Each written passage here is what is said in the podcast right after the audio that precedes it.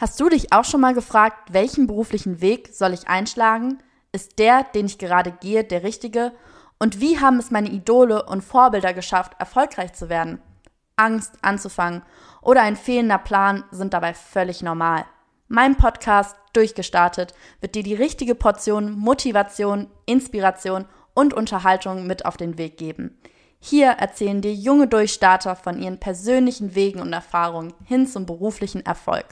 Meine Gäste kommen aus den unterschiedlichsten Bereichen, sei es Musik, Sport, Unternehmertum, Kunst oder Wissenschaft. Bei Durchgestartet kannst du in jeden Bereich reinhören und von Durchstartern lernen. Hallo und herzlich willkommen zu einer neuen Folge von Durchgestartet. Heute habe ich die Ehre, zwei ganz wundervolle Gäste vor mir sitzen zu haben, auch absolute Premiere dieses Mal für mich. Zu Gast sind heute der 31-jährige Henrik Hüveldorf mhm. und der 28-jährige Dominik Bettrey, welche vor allen Dingen als Duo unter dem Namen Dr. Rick und Nick bekannt sind. Die, beide Ärzte, die beiden Ärzte haben gemeinsam die Praxis Aesthetify für ästhetische Medizin gegründet und behandeln dort Männer und Frauen mit Hyaluronfüllern, Botox und verschiedenen Lasertherapien. Zuletzt waren die beiden im Krankenhaus ähm, es ist Assistenzärzte im Bereich der Chirurgie und ja, fokussieren sich jetzt vor allen Dingen auf ihre Arbeit in der eigenen gegründeten Praxis. Zunächst einmal, bevor wir auf das Thema Schönheit gehen, darum soll es heute vor allen Dingen gehen, wäre für mich die Frage vorweg, was bedeutet Schönheit für euch eigentlich? Vielleicht magst du mal anfangen, Rick.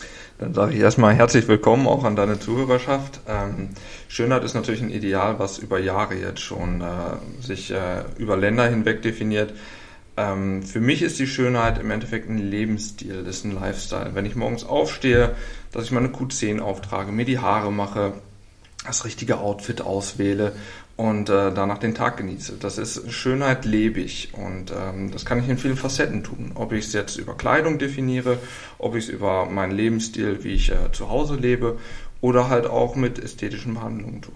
Das heißt, Schönheit ist nicht nur vorrangig erstmal, was die äußerliche Fassade angeht, sondern vielmehr eine gesamte Lebenseinstellung, ein gesamter Definitiv. Lifestyle, den man lebt. Definitiv. Genau. Was und du hast ja auch fließende Übergänge. Also für mich ist immer die Frage, wo fängt Schönheit an, wo hört es auf? Ne? Wir werden natürlich auch öfter kritisiert dementsprechend, äh, was Hyaluronsäure-Unterspritzung meinetwegen angeht. Aber der fließende Übergang ist ja, du gehst zum Friseur. Dann ist jetzt die Frage, das ist ja schon ein Eingriff.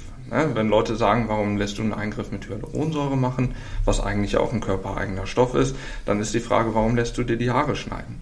Ne? Das ist ja auch schon wieder ein Eingriff äh, für deine Schönheit. Dementsprechend denke ich, dass der Übergang da eigentlich recht fließend ist und äh, jeder für sich selbst definieren sollte, wo seine Schönheit anfängt und aufhört.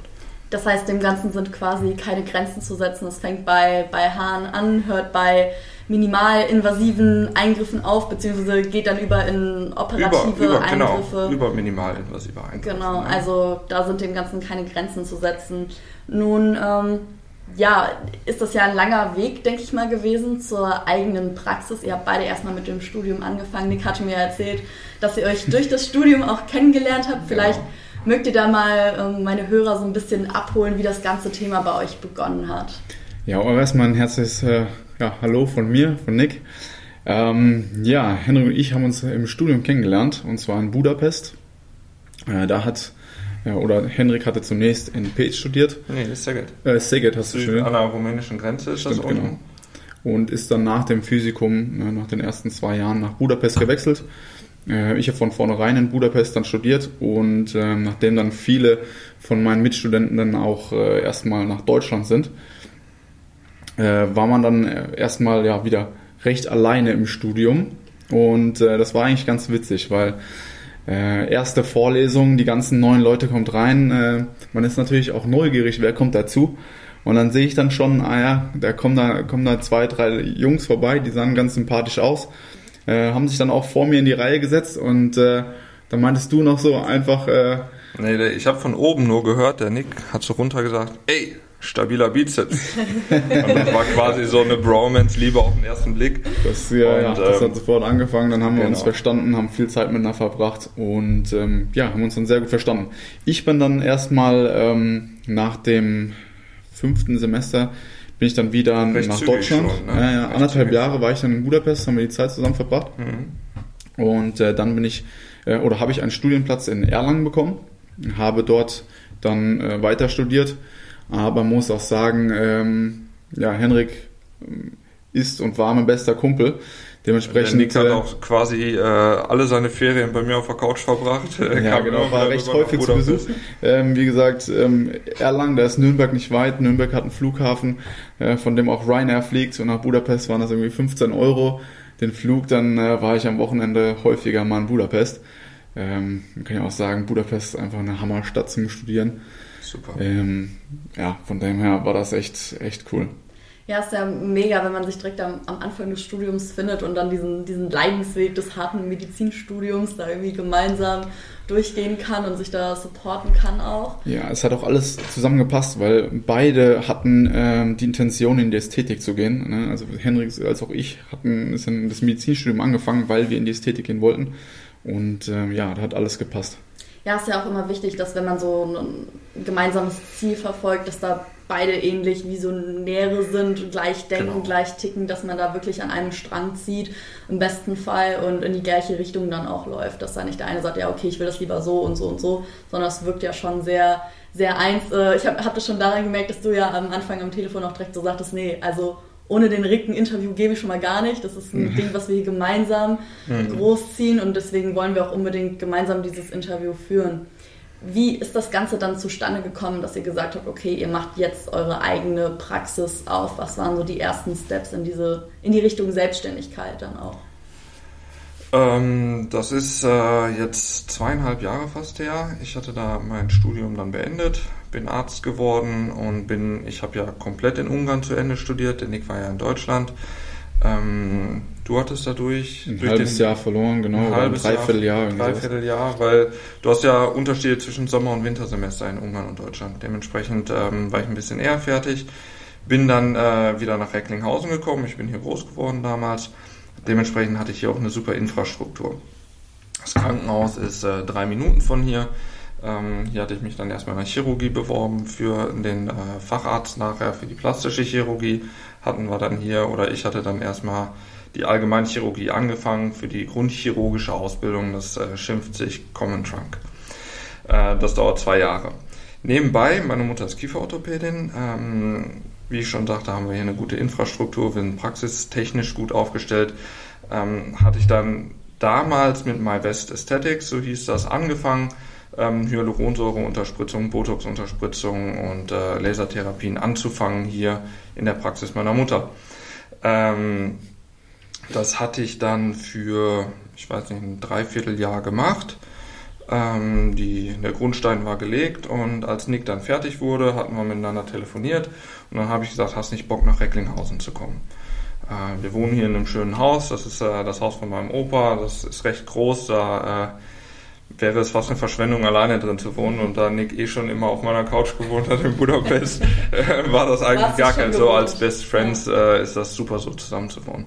Für Nick war halt die Frage, ob er nach Stuttgart geht in eine plastische Chirurgie oder ähm, dann halt der Vorschlag, hier nach Recklinghausen zu kommen, um mit mir die Praxis weiterzumachen. Und äh, ja, dann ähm, hat sich Nick für Recklinghausen entschieden, hat ja auch in dem Krankenhaus angefangen in der Chirurgie und äh, seitdem machen wir die Praxis äh, höchst erfolgreich zusammen. Ja. Warum plastische Chirurgie? Ich meine, es gibt ja noch super viele andere Möglichkeiten, die man mit dem Medizinstudium offen hat. Du hast ja selber gerade gesagt, deine Mama ist äh, Kieferorthopädin. Warum sind das keine Bereiche? Das ist ja auch Ästhetik. Ne? Okay. Das ist ja Zahnästhetik, aber äh, wir leben Ich meine, ihr in eurer Praxis beschäftigt euch ja hauptsächlich mit den klassischen Schönheits-Beauty-Eingriffen, die minimalinvasiv sind. Warum gerade dieser Bereich? Ja, Oder also plant ihr jetzt erstmal so damit anzufangen und das dann noch auszubauen? Ja, also bei mir hat das angefangen, äh, schon vor dem Studium wollte ich auf jeden Fall in die Ästhetik. Und in die Ästhetik, ne, als Chirurg gibt es da die Plastikchirurgie. Am Anfang kennt man sich auch noch nicht so aus, ähm, informiert sich dann mehr. Ähm, ich habe dann auch die äh, alte Serie geschaut, Niptak. Da war, da war dann schon, äh, war schon Feuer und Flamme für, äh, für ästhetische chirurgische Eingriffe. Und ähm, ja, dementsprechend äh, habe ich dann noch meine Doktorarbeit in der, in der plastischen Chirurgie angefangen, bin gerade noch dabei, die fertigzustellen. Und ähm, ja, hat mir echt Spaß gemacht. Also das Handwerkliche, allein das Chirurgische.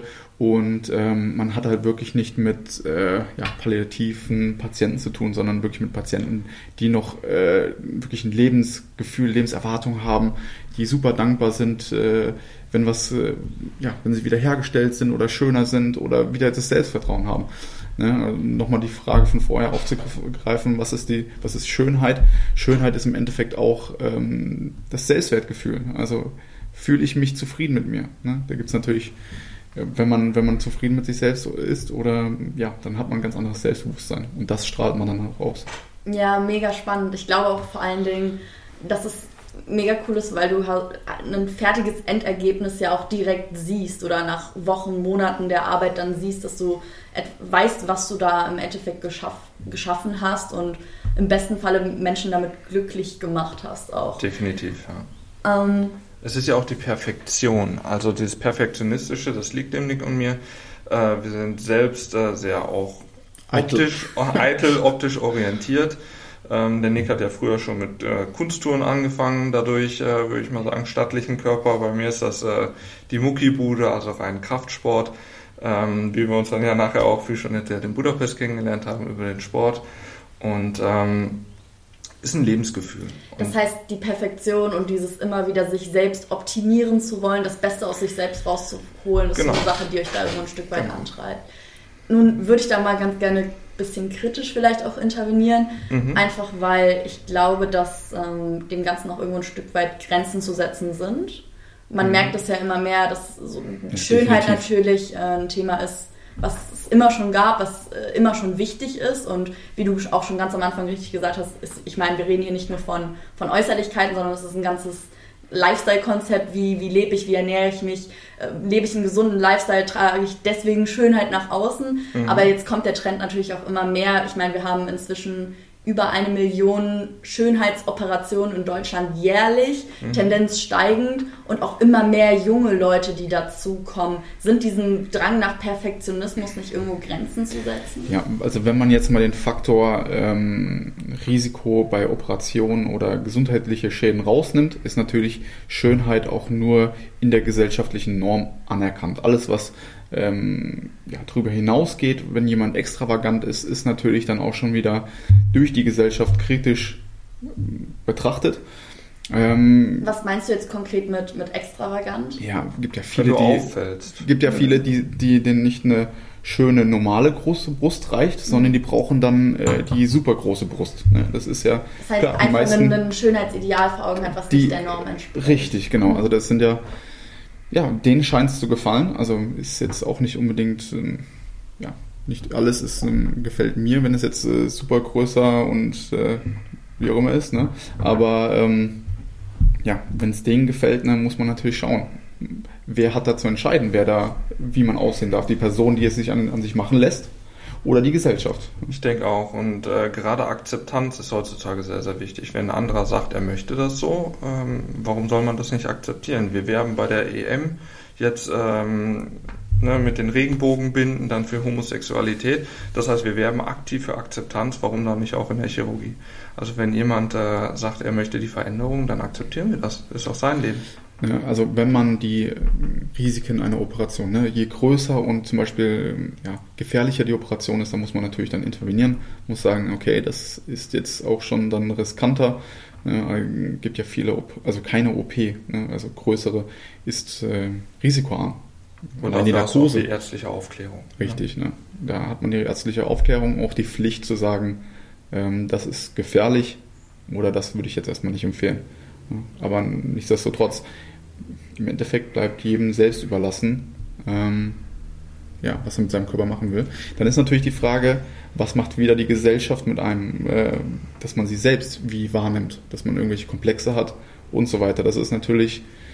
Ist ja auch ein mediales Thema, denke ja. ich mal, oder äh, es kommt daher, also wir haben Instagram, heutzutage filtert sich jeder, wenn du dann abends noch in den Spiegel guckst und nicht mehr aussiehst wie in deinem Filter, dann hast du vielleicht schon mal ein bisschen mehr das Verlangen, was zu verändern. Mhm. Das ist ganz klar, das ist hausgemacht, dieses Problem.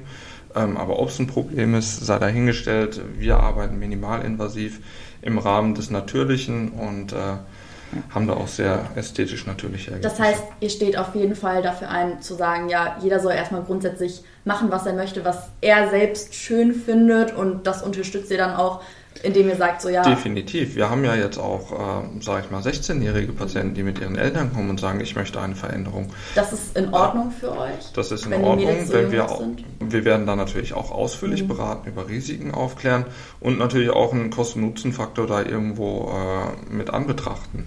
Ja, man ne? muss auch sagen, zum Beispiel der Klassiker wäre zum Beispiel die Nasenbegradigung. Ne, was wäre die Alternative? Die, die sind ja kurz davor, sind die so unglücklich, die kleinen, die Mädels, mhm. dass sie sich um das Messer legen legen wollen. Und dann sagt man, okay, dann probieren wir es erstmal mit ein bisschen Hyaluron.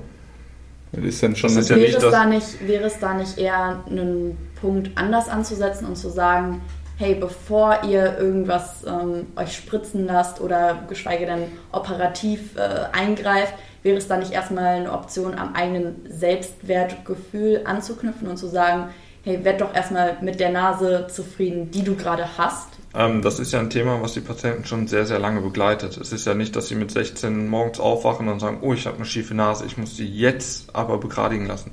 Diese schiefe Nase begleitet die Patienten schon ein Leben lang und sie haben sich ein Leben lang damit schon auseinandergesetzt. Und dann kommen sie zu uns. Also es ist nicht so, dass es eine Kurzschlussreaktion ist, sondern definitiv äh, wohl überlegt. Das heißt, ihr achtet auch konkret darauf, wenn jetzt, sagen wir mal, Patienten die noch sehr, sehr jung sind, auch bei euch in die Praxis kommen, dass ihr erstmal nachhört, ist das jetzt wirklich ein Problem, das schon länger besteht oder ist es einfach nur, weil jetzt die beste Freundin gesagt hat, so, äh, ja, guck mal, du hast aber einen Buckel auf der Nase oder ich möchte unbedingt so es aussehen werden, wie meine Lieblings Genau, es werden da ausführliche Gespräche mit dem, äh, mit dem Patienten selbst und natürlich auch dann mit den Eltern. Genau, das ist Teil der Anamnese, ne, dass wir dann halt fragen, so, ja, äh, wie lange hast du den Wunsch schon und so weiter. Ne? Also wenn das jetzt, wenn da jetzt kommen würde, ja, ich habe das jetzt hier bei einem eurer Influencer gesehen und das, äh, das fand, fand ich ganz cool, dann sagen wir da schon so, ja, bist du da sicher und äh, ob man sich das nicht nochmal überlegt habe, eventuell ein Gespräch einfach nochmal mit den Eltern führen. Mhm. Also es gibt definitiv auch Behandlungen, die wir ablehnen. So ist das Zum Beispiel, was wäre jetzt so, ist es schon mal vorgekommen, dass ihr echt so gesagt habt, nee, tut mir leid, das äh, geht jetzt ja, gar nicht? Ganz klassisch, klassischen äh, Lippen, die einfach viel zu übertrieben sind. Mhm. Ähm, das ist natürlich dann auch ähm, ja, ein Ruf für uns. Ne? Dann heißt es ja, die Lippen wurden bei uns gemacht. Äh, keiner erwähnt, dass die schon äh, sieben Vorbehandlungen bei irgendwo anders hatte. Ähm, oder compliance-bedingte Sachen vom Patienten. Wenn jemand, äh, viele Patienten kommen für die Fettwegspritze, ähm, wir müssen aber auch sicherstellen, die Fettwegspritze ist ja keine Wunderwaffe. Wir können damit jemanden nicht schlank spritzen, wir können Feintuning machen. Und wenn wir sehen, dass die Compliance des Patienten nicht stimmt, das heißt, dass wir davon ausgehen, er lässt sich jetzt die Fettwegspritze spritzen, geht nach Hause und schiebt sich die Pizza ins Gesicht. Dann wissen wir ganz genau, sowas lehnen wir kategorisch ab, weil wir wollen zufriedene Patienten haben. Mhm. Und der Patient zahlt dann viel Geld, hat aber nachher keinen Effekt. Dementsprechend sowas ist etwas, was wir äh, ablehnen würden oder halt wirklich Sachen, die dann keinen Nutzen haben. Äh, letztens hatte ich eine Patientin abgelehnt, wo ich gesagt habe, tut mir leid, aber äh, du musst da erstmal ein bisschen abnehmen. Ja, das war für die Jawline, ne? Das war für eine Jawline-Behandlung und ähm, sie hatte nur ein gewisses Budget, was ausgeben wollte.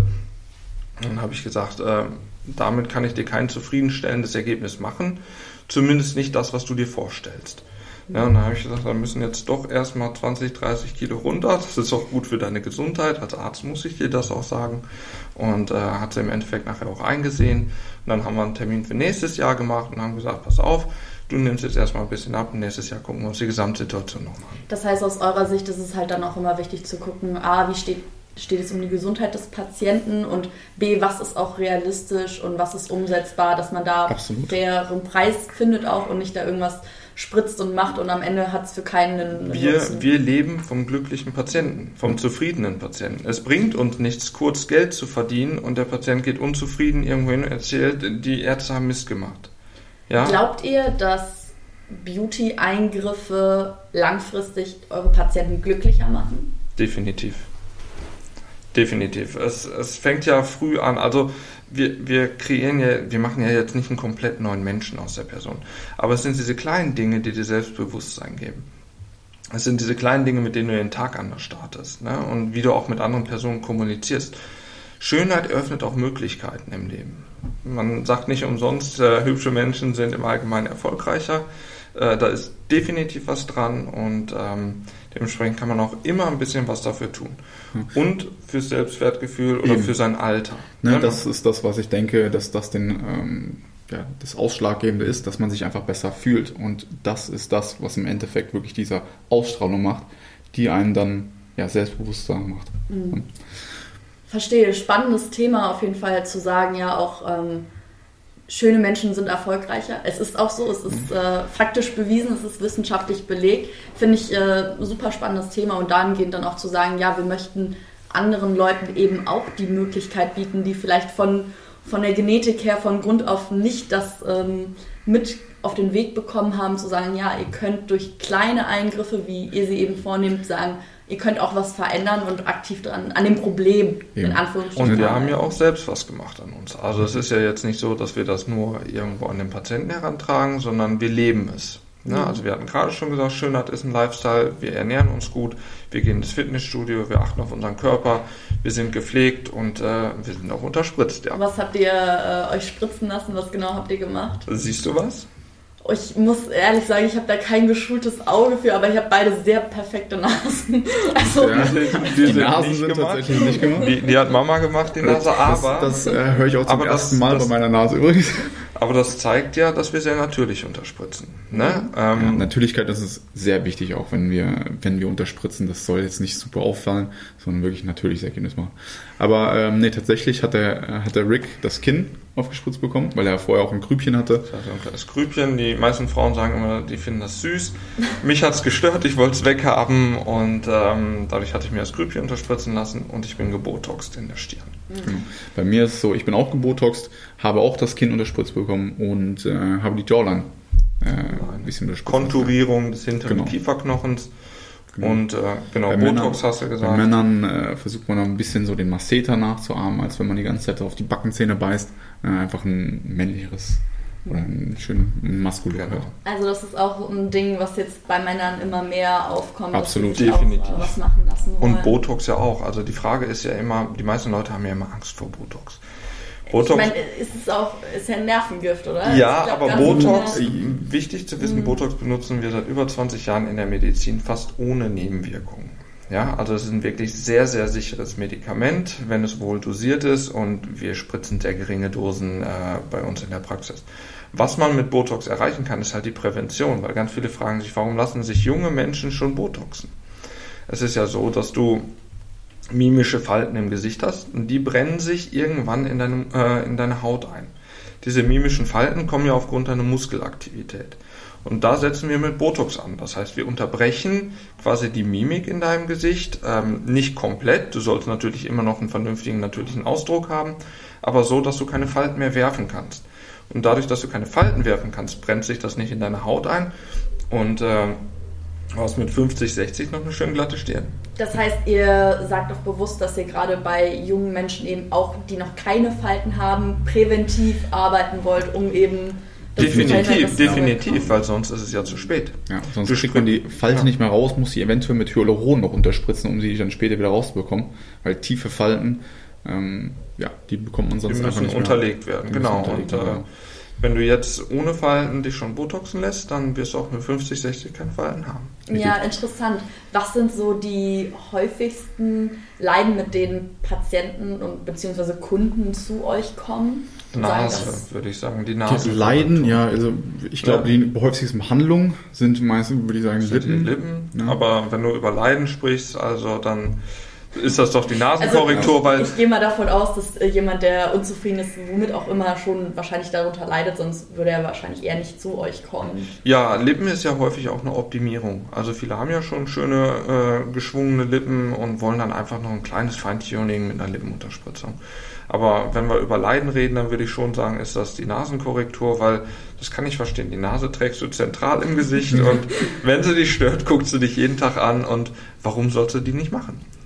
Ja, und dann machen ich. wir eine schöne kleine Tinkerbell-Nase raus, die wirkt stupsig im Profil und es sieht super aus. Ist das nicht äh, schon ein bisschen verrückt, wenn wir langsam alle anfangen, gleich auszusehen. Du hast es gerade angesprochen, okay, und dann machen wir eine stupsige Tinkerbell-Nase draus, eine nach der anderen und dann haben alle auf einmal die gleiche Nase. Geht nicht unsere persönliche Individualität damit irgendwo ein Stück weit Also verloren? ich, ich denke nicht, es ist ja keine Operation, wo man wie mit einer, wie mit einer Form oder äh, mit einer Schablone die Nase macht, sondern man hat ja wirklich seine Nase, äh, die angepasst wird. Also jeder hat, die Nasen sehen trotzdem alle unterschiedlich aus, zum einen.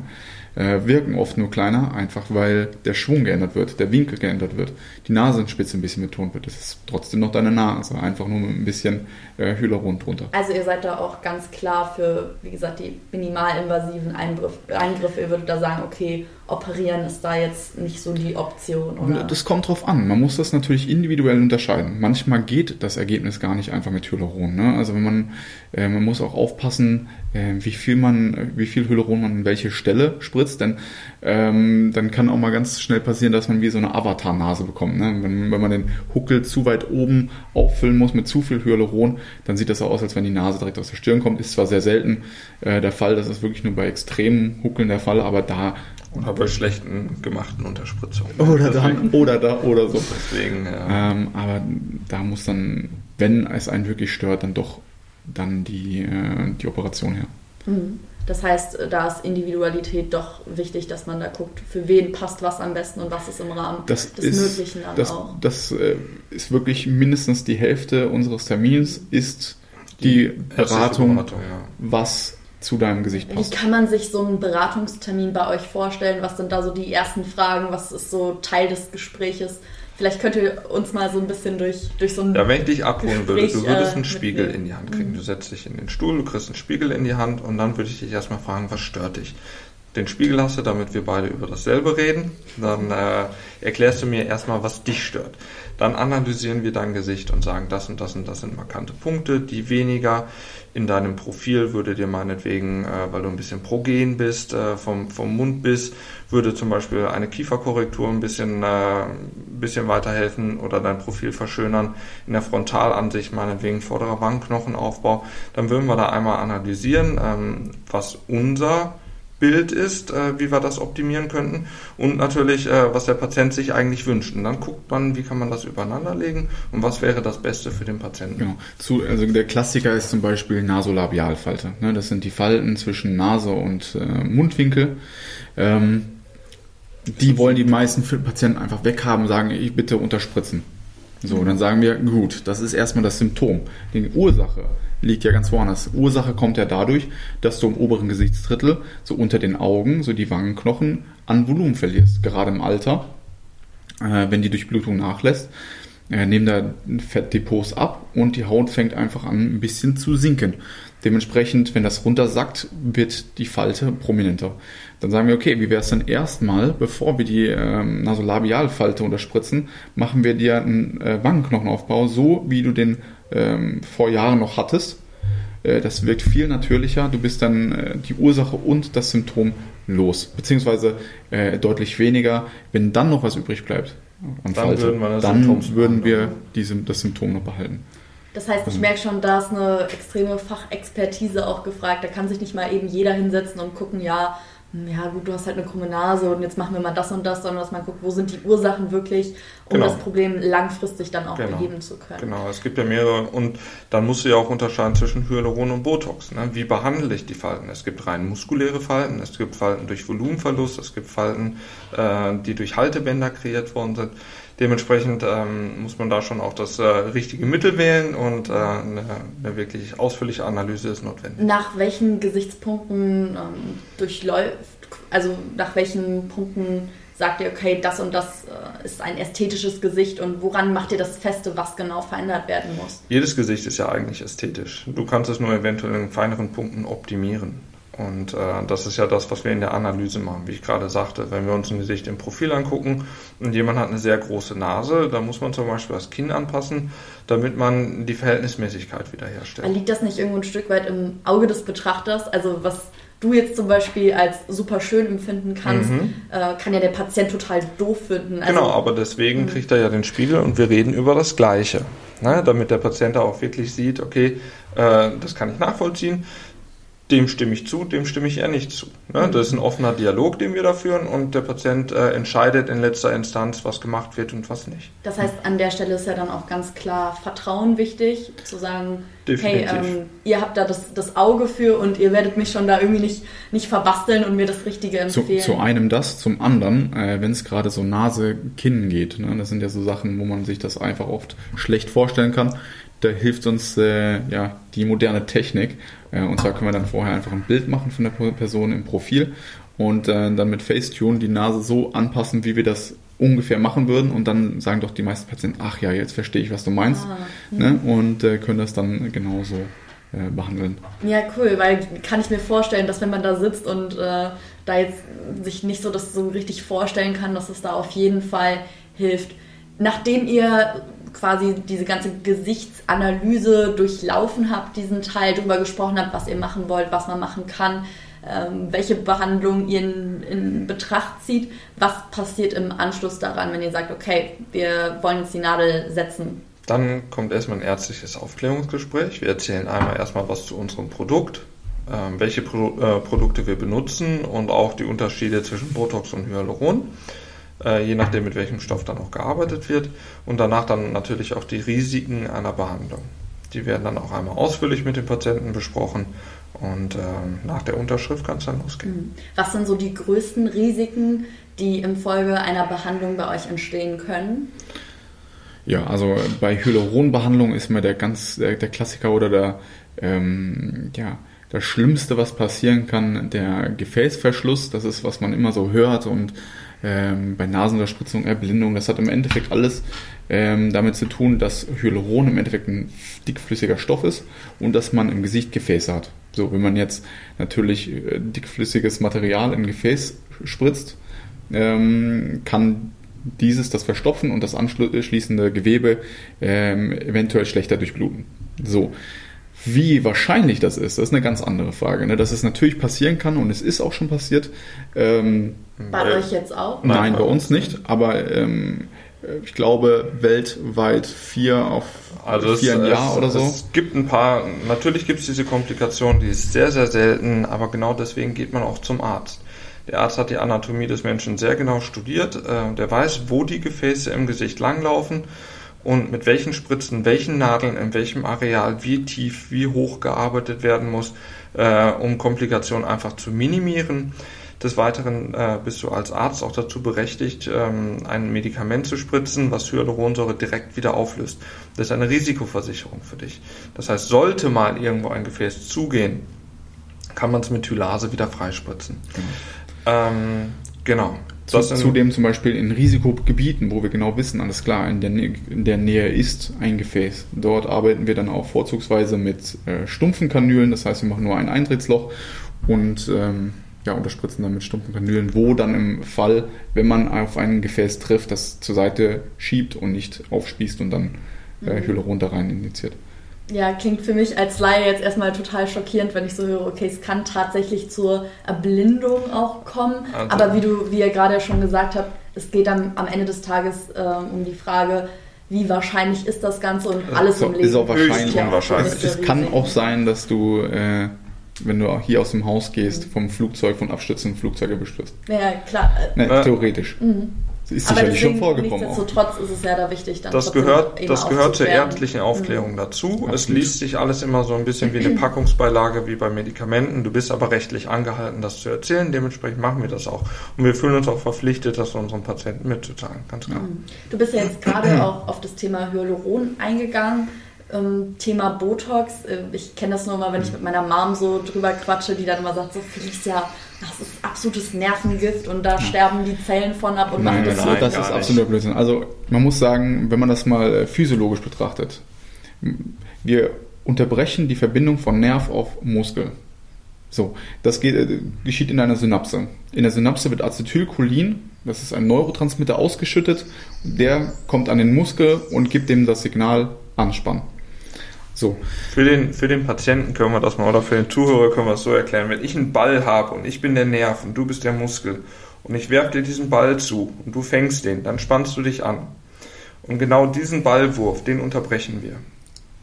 Kann das rückgängig gemacht werden, diese, wenn diese Nervenbahn quasi ähm, ja, gekappt wird und ich den Muskel nicht mehr anspannen kann durch Botox, sorgt das natürlich dann irgendwo erstmal dafür, okay, ich kann den Muskel nicht mehr anspannen, dadurch mhm. kann keine Falte mehr in meinem Gesicht entstehen. Mhm. Das habe ich soweit verstanden. Das Problem ist nur jetzt, ähm, ist das rückgängig zu machen? Ja, Weil ich stelle mir das ja total tragisch vor, wenn ich meine Muskeln nicht mehr anspannen kann. Ich meine, man braucht ja irgendwo auch seine Mimik im Gesicht. Botox ist, wirkt ja nicht für immer. Ne? Also Botox wirkt für drei, vier Monate, in der Regel vier Monate und dann äh, lässt das auch wieder nach. Also so ist es jetzt nicht irreversibel, wenn man Botox spritzt, dass es dann aufhört. Ne? Also was man erreichen will, ist, dass der Muskel langfristig gelähmt ist, dass der sich abbaut auch. Das ist wie wenn Henrik und ich nicht mehr ins Fitnessstudio gehen, äh, werden die Muskeln auch weniger. Das ist genau so mit den Muskeln im Gesicht. Und dann ähm, hält das auch länger. Aber es ist nicht so, dass wenn man einmal äh, irgendwie was schief gegangen ist, dass da oder dass, da, dass das für immer so bleibt. Woher kommt dann dieser wahnsinnig schlechte Ruf vom Botox? Also ja, gibt es mehrere, mehrere Möglichkeiten. Zum einen ne, nennt man es Nervengift, weil es ein Neuromodulator ist. Und Botox war oder ist ja auch gefährlich in höheren Mengen. Es gibt äh, ja ein Bakterium oder es entsteht durch ein Bakterium, das dieses Gift produziert. Und in diesen hohen Mengen äh, kann man sich vorstellen, also der Atemmuskel ist auch ein Muskel, der gelähmt werden kann. Das heißt, wenn das ähm, Botox ähm, systemisch wird, also in die Blutbahn gelangt und auch zu diesen Muskeln gelangt, die Dosierung hoch genug ist, kann man irgendwann nicht atmen. Aber man, so. muss, man muss sagen, diese Dosierungen werden in der Praxis gar nicht benutzt. Nein, das sind ganz andere, äh, ganz andere Dosen. Man muss sich vorstellen, dein Atemmuskel ist, äh, sag ich mal, wie ein großes Kotelett oder ein Riesenschnitzel. Also ist ein großer, großer, großer Muskel und deine mimische Muskulatur ist mini. Dementsprechend äh, benutzen wir auch geringe Dosen und äh, selbst wenn wir äh, Botox in die Blutbahn spritzen sollten, passiert da absolut gar nichts. Ein weiterer Punkt, denke ich noch, wie das äh, zustande kommt, ist natürlich, äh, wer darf Botox spritzen? Das sind Ärzte. Wer macht den Großteil der Beauty-Behandlungen aus? Wahrscheinlich noch sind Heilpraktiker.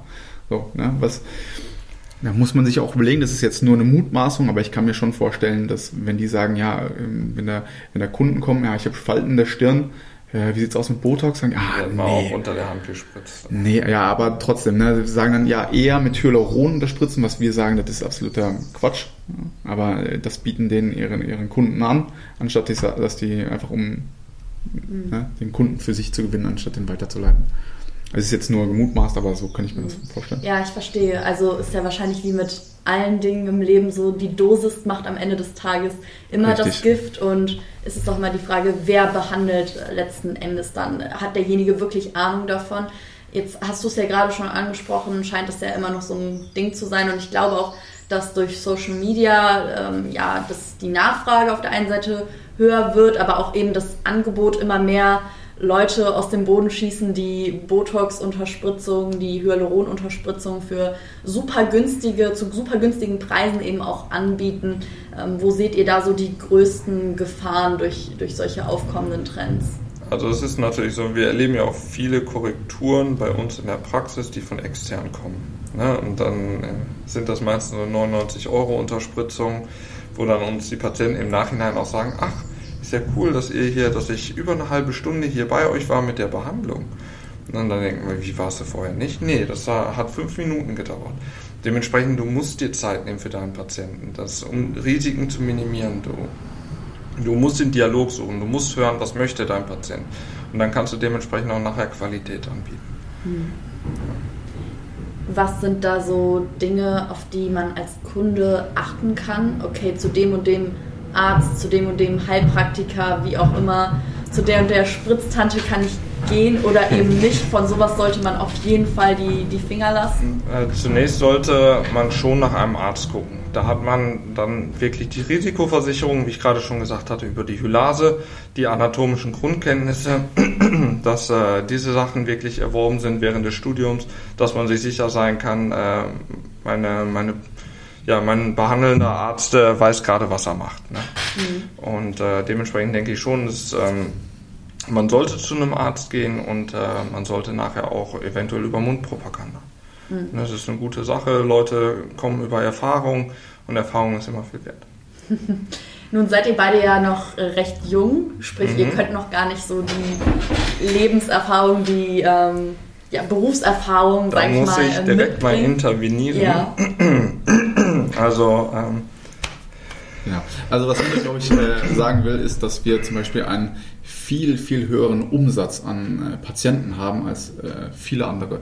Wenn da jetzt ein Professor ist, der sein Leben lang operiert hat und jetzt ähm, ja, noch Unterspritzung anbietet, wie es ja so oft ist, dass es neben der operativen Tätigkeit noch so minimal invasive Sachen gemacht werden, wie Hyaluronunterspritzung, Face Contouring ähm, und Botox, ähm, dann wird das bei weitem nicht so häufig gemacht wie bei uns. Wir machen ja nichts anderes, muss man sagen. Und da muss man schon unterscheiden, äh, wer ist da erfahrener, der, der das ähm, seit, was weiß ich, zehn Jahren äh, ein paar Mal die Woche macht oder wir, die das äh, jetzt seit wenigen Jahren aber in so einer hohen Frequenz machen, dass es äh, für uns absoluter Alltag ist. uns nachts aufwecken und ähm, wir machen da völlig egal. Und die andere Sache ist ja auch ähm, der Blick für die Ästhetik. Und ich glaube, gerade junge Leute wissen ganz genau, was Trend aktuell ist, was gut aussieht. Wir befassen uns noch damit. Wir sind ja jetzt auch nicht die typischen Ärzte. Wir laufen nicht im Kittel rum. Wir sind durchtrainiert. Wir heben da uns ja ein bisschen ab. Dementsprechend äh, haben wir da einen ganz anderen Blick für Ästhetik. Ich habe da eine ganz nette Ane- Anekdote. Äh, und zwar habe ich auch in der, mein, mein PJ in der plastischen Chirurgie gemacht und der, der leitende Oberarzt, der war ähm, ja, vom älteren Semester, natürlich super erfahren, super Chirurg, ähm, fand aber, dass die Nippel bei der, oder die Brustwarzen bei der ähm, Bruststraffung noch schön groß sein sollten. Also das hat dann, äh, hat dann natürlich bemängelt, immer bei den äh, jungen Assistenzärztinnen oder äh, den jungen Ärztinnen, die das ihrer Meinung nach kleiner gemacht haben, was natürlich schöner finden oder was, äh, was ich glaube die jüngere Generation generell schöner findet, anstatt äh, so äh, Untertassenteller große äh, Brustwarzen. Und ähm, irgendwann in der Frühbesprechung hieß es dann, wurde dann mal der Mut zusammengefasst und wurde dann an den leitenden äh, Oberarzt gesagt, meinen Sie nicht, dass wir wissen, was besser aussieht? Ja, das war ganz witzig. Ja, es ist halt äh, wie so oft, dass man da ganz klar gucken muss, okay, sind es immer die, die weißen Ärzte im Kittel, die seit Jahren vielleicht was ganz anderes machen, immer die unbedingten Experten auf ihrem Gebiet oder sind es vielleicht die Leute, die sich halt dann spezifisch eben auf das eine Thema Genau. spezialisieren? und Wir machen ästhetische Medizin, nicht nur Medizin, ästhetische Medizin. Und dementsprechend äh, sind wir nicht die Ärzte in Weiß, sondern äh, die Ärzte im Hemd und die darauf achten, dass äh, das, was man macht, auch gut aussieht. Das heißt, ihr sprecht auch eben ganz bewusst eine jüngere Zielgruppe Gar nicht. an, oder? Überhaupt nicht. Wir sprechen das Feld durch an. Warum sollte denn eine 60-jährige Person nicht auch sagen, ich möchte was für mein Alter tun? Jeder kann gut aussehen für sein Alter und dementsprechend äh, haben wir da keine spezifische Target Group, sondern äh, jeder, der was äh, machen lassen möchte, den beraten wir ausführlich und äh, freuen uns natürlich darüber. Ich hatte mir ganz am Anfang die Frage gestellt, wie so der klassische Durchschnittspatient äh, aussieht, der zu euch kommt. Den kann man also dementsprechend gar nicht so beschreiben. Äh, Nee, du schüttelst schon das, den Kopf. Das geht nicht. Ich denke, da kommt durch die Bank jeder Kreuz, quer, B. kreuz quer. Mhm. Und jeder hat ja immer irgendwas an sich, was ihm nicht gefällt. Mhm. Ne, der eine sagt, meine Güte, ich habe ich hab ein Grübchen, der andere sagt, ich habe ein bisschen eine schiefe Nase, der andere sagt, mal, meine Zähne sind schief, der andere sagt, Ja, keiner ist perfekt. Und das ist auch nicht unser Anspruch. Also Perfektion ist unerreichbar. Ähm, Das liegt auch im Auge des Betrachters. Unser Ziel ist wirklich, dass der Patient im Endeffekt zufrieden ist, ähm, den Makel eventuell beseitigt hat, den ihn stört und dass er da mit einem äh, glücklichen Gefühl nach Hause geht. Mhm. Okay, sprich also dieser Selbstoptimierungszwang, den ihr, oder was heißt Zwang, Wahn, oder dieser Drang nach Selbstoptimierung, Perfektionismus, den ihr da am Anfang angesprochen habt, ähm, dem Ganzen sind halt quasi Grenzen zu setzen und zu sagen, so ja, man muss sich selber optimieren und man kann was an sich machen lassen, aber eben irgendwo ein Stück weit ähm, bis zu einem gewissen Limit. Natürlich, Ja, aber jeder wie er möchte. Ne? Genau. Jeder wie er möchte. Und äh, Liegt das nicht irgendwo in eurer Verantwortung als Arzt zu sagen, okay, hey, stopp bis hierhin und nicht weiter, jetzt übertreibst du oder jetzt wird das Ganze zu viel, jetzt hat es irgendwie was Krankhaftes, weil man hört ja auch immer wieder so, dass es wie so bei so einem Tattoo ist, wenn man einmal angefangen hat, Ja, aber ich hört glaub, man das nicht sind mehr auf. wieder bei der ähm, Frage, ne? ich glaube, also- das ist ein Vorurteil jetzt, dass ihr euch vorstellt, dass alle Patienten, die zu uns kommen, krankhaft sind. Das ist ja gar nicht so. Es sind die kleinen Mängel. Und Ähm, natürlich haben wir Leute, die häufiger zu uns kommen und auch häufiger was machen, aber die sehen auch noch natürlich aus. Es sind vielleicht 0,5 Prozent, die sich dann wirklich von der Masse mal deutlich abheben, wo man sagen würde, okay, ein bisschen, der ist drüber. Mhm. Ja? Aber, aber ich meine, ich muss nachfragen, weil es ist ein mhm. großes Thema in der Gesellschaft und ich glaube mhm. auch, dass wegzudiskutieren und zu sagen, okay, es sind ja nicht so viele, aber ich, ich glaube schon, weißt dass du doch gar nicht. Ja, das weißt du doch gar Eben. nicht, wie viele Leute was machen lassen. Und es lassen so viele Leute was machen, was schön natürlich aussieht. Das es, dir fallen nur die Leute auf, genau, die drüber sind. Genau, es geht ja um und diesen kleinen Prozentteil. Kann man da nicht liegt und dahingehend, ja, wir, wir reden davon, es sind ein Großteil der Leute, die mit sich selber im Reinen sind, die sagen, hey, ich möchte was Kleines verändern, da bin ich absolut d'accord mit euch. Aber mhm. es gibt diesen einen kleinen Prozentteil an Leuten, wo es krankhaft wird, wo es nicht mehr gesund wird. Aber warum? Die, ja, okay, genau, wo aber, es nicht mehr gesund genau, ist. Genau, und da okay. frage ich, da muss ich nachfragen, liegt das nicht in eurer Verantwortung als Arzt, da zu sagen, hey, arbeite an deinem Selbstwertgefühl? Dahingehend die Frage.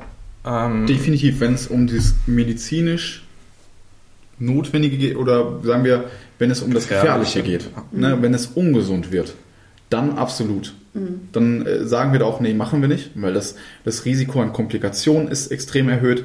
Das lohnt sich dann für uns auch nicht. Also rein jetzt aus dem ökonomischen Sicht auch gar kein Grund für uns, das zu machen. Aber das bisschen, was wir da verdienen, ähm, im Vergleich zu den Komplikationen, die wir haben, im Vergleich zu dem Ruf, den wir da uns generieren, für sagen, ja, okay, der war bei Ästhetify, ne, das ist natürlich äh, ja. keine gute Werbung für uns. Äh, Zudem sind Henry und ich sehr oder Fans von Natürlichkeit und ähm, beraten auch dahingehend. Mhm. Ähm, dieser schlechte Ruf, der kommt daher, weil Schön Schönheitsoptimierung immer noch ein Tabuthema ist. Er wird zwar deutlich weniger, aber immer noch ein Tabuthema. Dementsprechend redet nicht jeder darüber und es fallen nur die Dinge auf, die schlecht gemacht sind oder völlig drüber sind. Ne? Ja. Also ähm, die man natürlich auch in der, in der Öffentlichkeit, in den Nachrichten und Schönheitsskandale hier und da ähm, auch von ähm, ja, aus Übersee. In Deutschland ist das ja noch sehr viel konservativer als äh, zum Beispiel in Amerika. Ähm, Guck dir den Briten Ken an.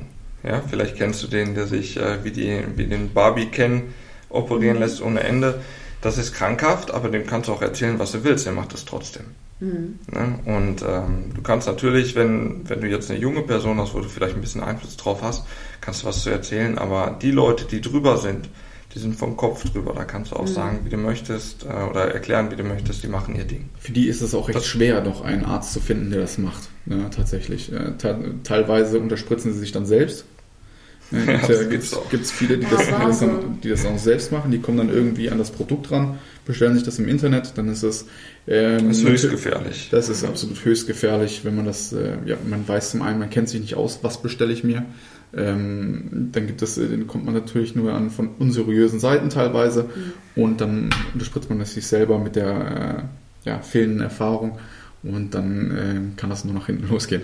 Ja, interessant, das mal so einfach aus eurer Sicht zu hören, weil ich glaube, dass es halt wirklich ein Thema ist, was die Gesellschaft einfach spaltet, wo die einen sagen so, ja, okay, soll jeder machen, was er möchte und die anderen, ich meine, wir kennen es ja alle, die, die Bewegung Body Positivity und seid doch so Eben. zufrieden. Es ist das gesunde ja. Mittelmaß wieder. Mhm. Ne? Also ja. Klar, muss man sagen, ähm, kann man es übertreiben und ähm, dann mit den medizinischen Risiken ist natürlich dann nicht zu spaßen. Auf der anderen Seite ähm, ist es dein Körper. Mhm. Und wir können dir versichern, es sind mehr Leute unterspritzt, als du denkst. Ja. Da sprecht ihr ein anderes spannendes Thema eben an. Kommen viele Leute zu euch, die sagen, hm, okay, äh, oder vielleicht auch, ihr habt ja auch ein bisschen was an Prominenz und Influencer bekannt, um da mal äh, einige zu nennen, äh, zum Beispiel Dolly Buster oder auch die bekannte Influencerin. Ähm, jetzt hatte ich. Karina Spack. Äh, Doreen Petrova, also so einige bekannte Leute auch. Habt ihr da auch Leute bei, die zu euch kommen und ganz bewusst sagen, so ja, bitte mal nicht äh, erwähnen, dass wir hier was haben machen lassen? Sicherlich haben wir auch Influencer, denen wir das natürlich gerne anbieten, dass wir das als Kooperation laufen lassen, weil ist natürlich gute Werbung für uns. Ähm, die dann aber ganz, äh, ganz klar sagen, nee, äh, ich will nicht, dass das jemand weiß oder es ist nicht für gut für meine Zuhörerschaft. Äh, die denken ja. alle, ich bin, ich bin natürlich und äh, ja, dann machen die natürlich mhm. trotzdem was. Ne? Natürlich, natürlich schön, ne? aber ähm, es soll nicht auffallen. Aber das ist genau das ist das, was wir liefern können. Mhm.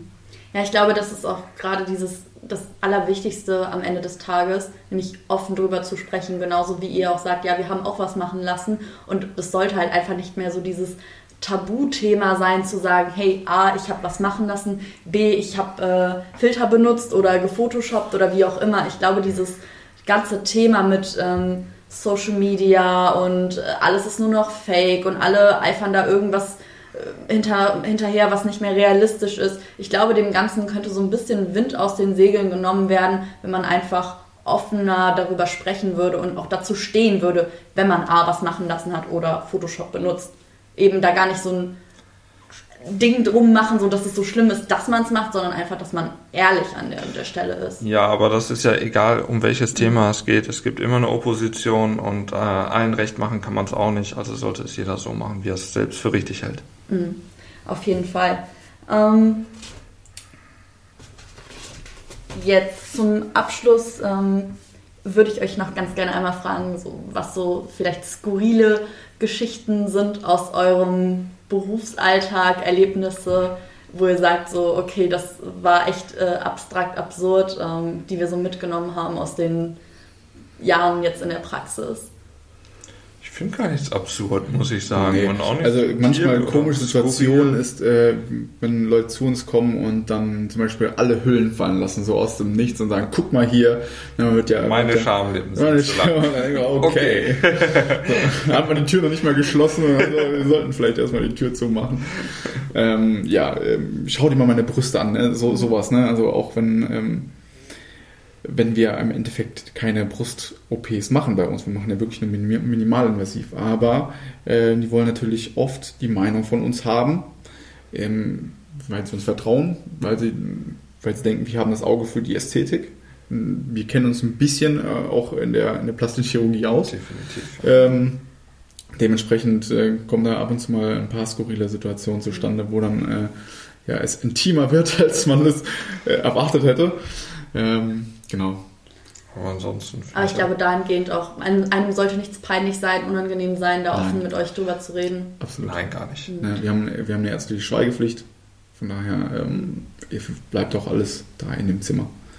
Was sind da Momente und Ereignisse, für die ihr besonders dankbar seid und oder Erfahrungen, die ihr sammeln konntet, wo ihr jetzt rückblickend sagt, okay, das äh, Wenn der Patient super happy ist nach der mhm. Behandlung. Es sind mhm. meistens die Nasen, Wollte die auch Tränen, ja. äh, Tränen vergießen. Freudentränen dann auch. Freudentränen, ja, ähm, die dann in den Spiegel schauen und dann wirklich schluchzen. Mhm. Ähm, Keine Schmerzen haben und nach fünf Minuten einfach äh, das haben, was sie sich immer erträumt hatten. Und äh, das ist schon schön, das macht auch Spaß. Ja, Und dafür bezahlt zu werden, ist noch besser. Das ne? Gefühl ne? ist, zu wissen, okay, wir, wir haben da jemanden glücklich total, mitgemacht am Ende total. des Tages und noch dran verdient. Ne? Ja, das Win-win für, wirklich, für, beide Seiten. Ja, eben. Wirklich befriedigend tatsächlich. Ja. Gab es auch schon mal ähm, Situationen, wo jemand total unzufrieden war mit dem Ergebnis? Oder super unzufrieden zu euch gekommen ist auch? Ähm, ja, also wir haben externe Arbeiten, die wir natürlich korrigieren. Das sind meistens die Lippen. Ähm, wir hatten aber kein, kein Mensch ist unfehlbar.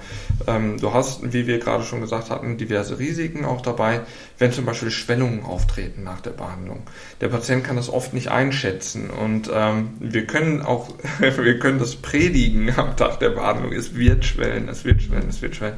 Wir kriegen die nächsten Tage immer die Nachrichten und meine Lippen sind so geschwollen und die eine Seite ist größer als die andere und dann sagen wir, das ist die Schwellung, wir müssen auf der einen Seite öfter stechen.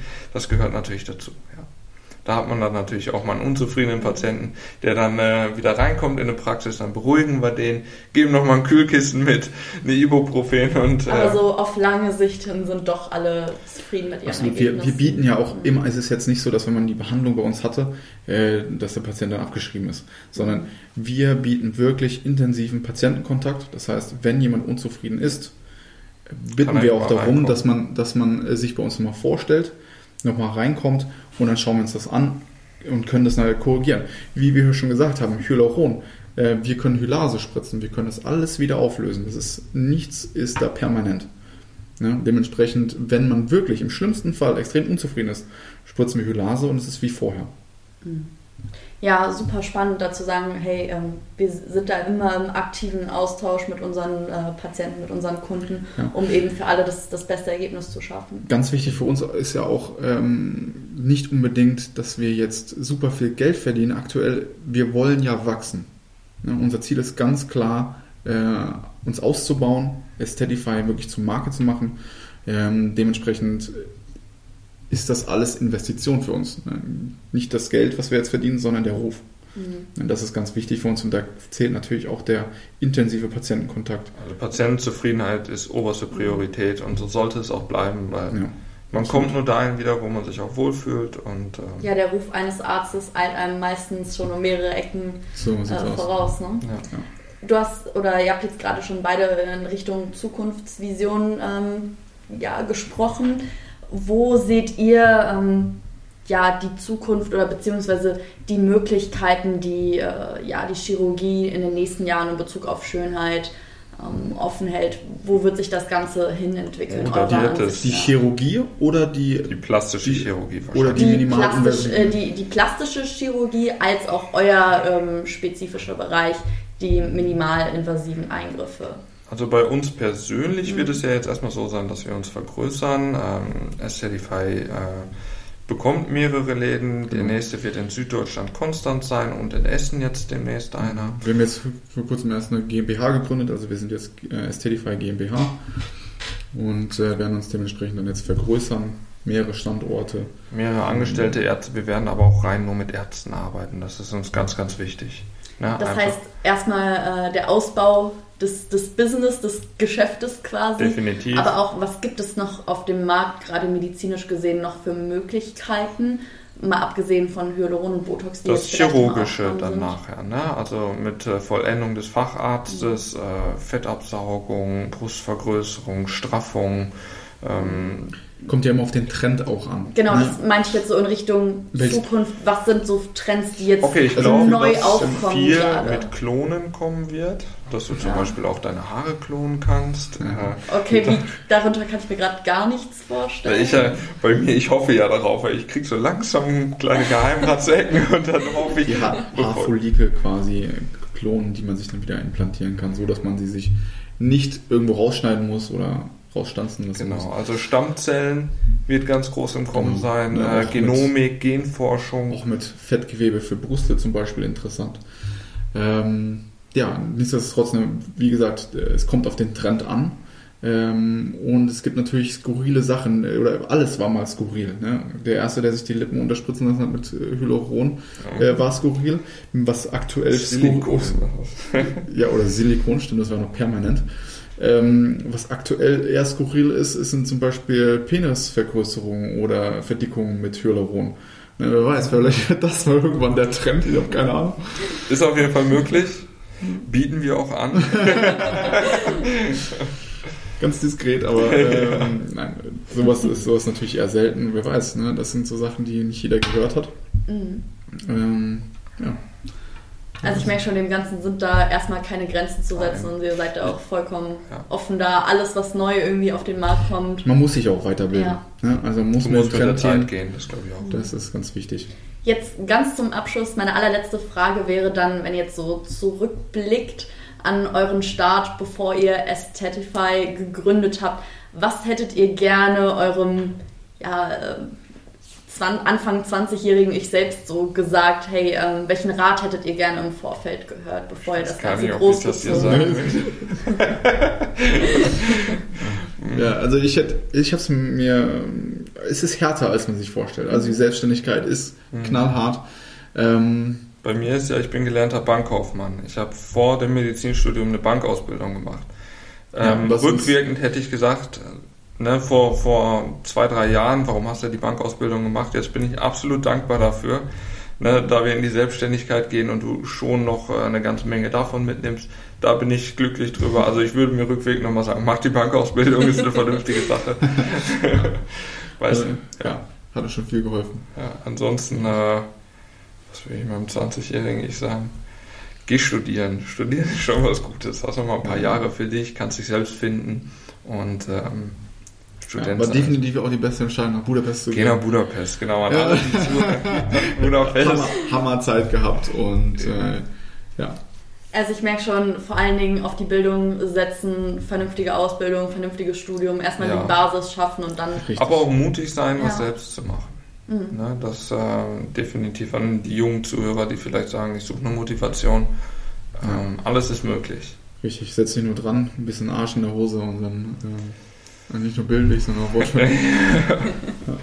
immer schön pumpen gehen. Ja, Lieber genau. äh, echt nicht. Oh ja, das, das, das hilft. Das Es ist, hilft. ganz, es ist so witzig, wie oft wir auf unsere Hintern angesprochen werden. Äh, von wegen, ja, hier ist, ist auch Hyaluron? Drin. Ja, das ist ziemlich witzig. Okay, das, das ähm, vielleicht jetzt als kleine spezielle Randinfo. Äh, Fitnessstudio hilft Okay. im Leben. Für die, Mä- ja, für auch die für die Synapsen, Frauen. ich meine, äh, die ist erhöht die Sauerstoffzufuhr. Ich glaube, es gibt äh, nichts, was so gut ist wie Sport und gesunde Ernährung. Ne?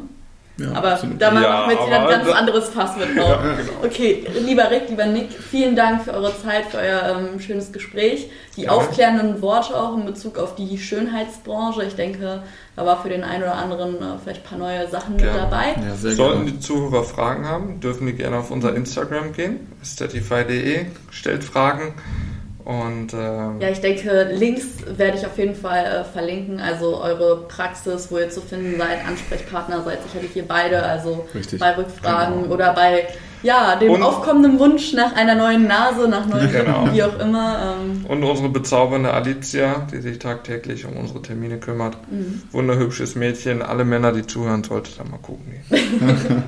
okay, in diesem Sinne, Postfach explodiert jetzt. tschüss zusammen. Ciao! Ciao.